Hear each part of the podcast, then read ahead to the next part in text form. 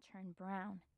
It's as if the heat of our passion has boiled the liquid in our veins and cooked our flesh from the inside out to make our coloring go crispy brown, like a flour tortilla being used to make a delicious quesadilla. Mmm, I love quesadillas, especially when they are crispy brown. Sí, adoro mi cultura. But I hate my culture too. I hate that so many stereotypes are true. We do shove 14 people into a van and drive 20 miles slower than the speed limit in the fast lane of the highway. And we do make lots of bebés at a young age and let them run around with bare feet and dirty clothes in front of the supermercado, sucking on candy lollipops.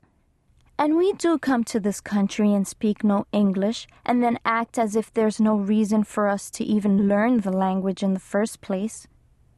Sí, yo hablo español, but I speak English too. That's why I'm gonna write my story in English. Well, mostly English, to prove the stereotypes wrong. If I can.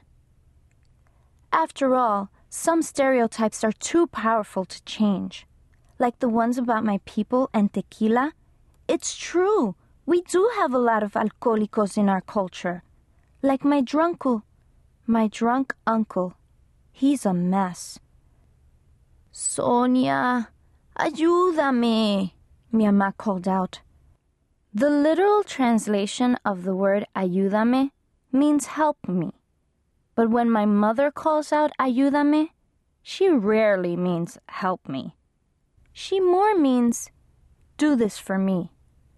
And what she was asking me to do was clean up my drunkle.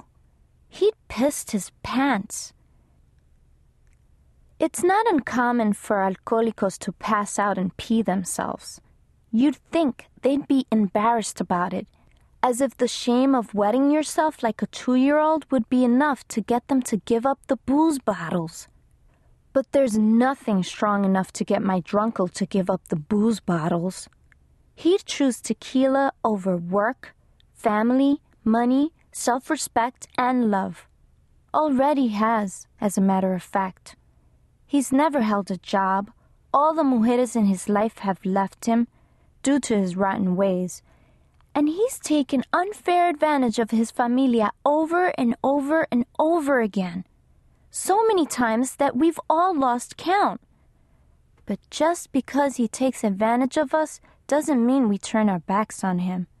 After all, he's familia, and in mi cultura, familia means more than anything. Familia es lo primero, no matter what. Me, I just wish he'd leave. Disappear. Take off. Or maybe trip and fall and break his back and snap his spine and twist his neck, so that he'd be forced to live in a rusty wheelchair for the rest of his life, which we could roll off to another part of the city. I know that sounds really mean, but my drunkle's really mean. I once saw him flick the head of a crying baby to get it to shut up. Of course, this only made the baby cry more. I was gonna snitch to the baby's mother, too. I really was. After all, I did see it happen. And the poor woman was so freaked out by the mysterious purple and black lump on her baby's forehead that she rushed her child to the emergency room and asked the doctors to scan her kid's head for brain tumors. But I didn't. I couldn't. You just can't. Not when it's familia. Familia always sticks together, even when we're wrong.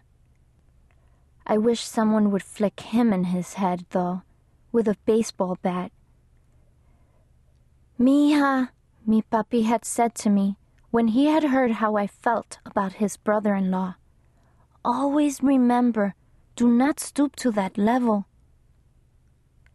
That's what my father always says when I get angry and want to do things I'll later regret.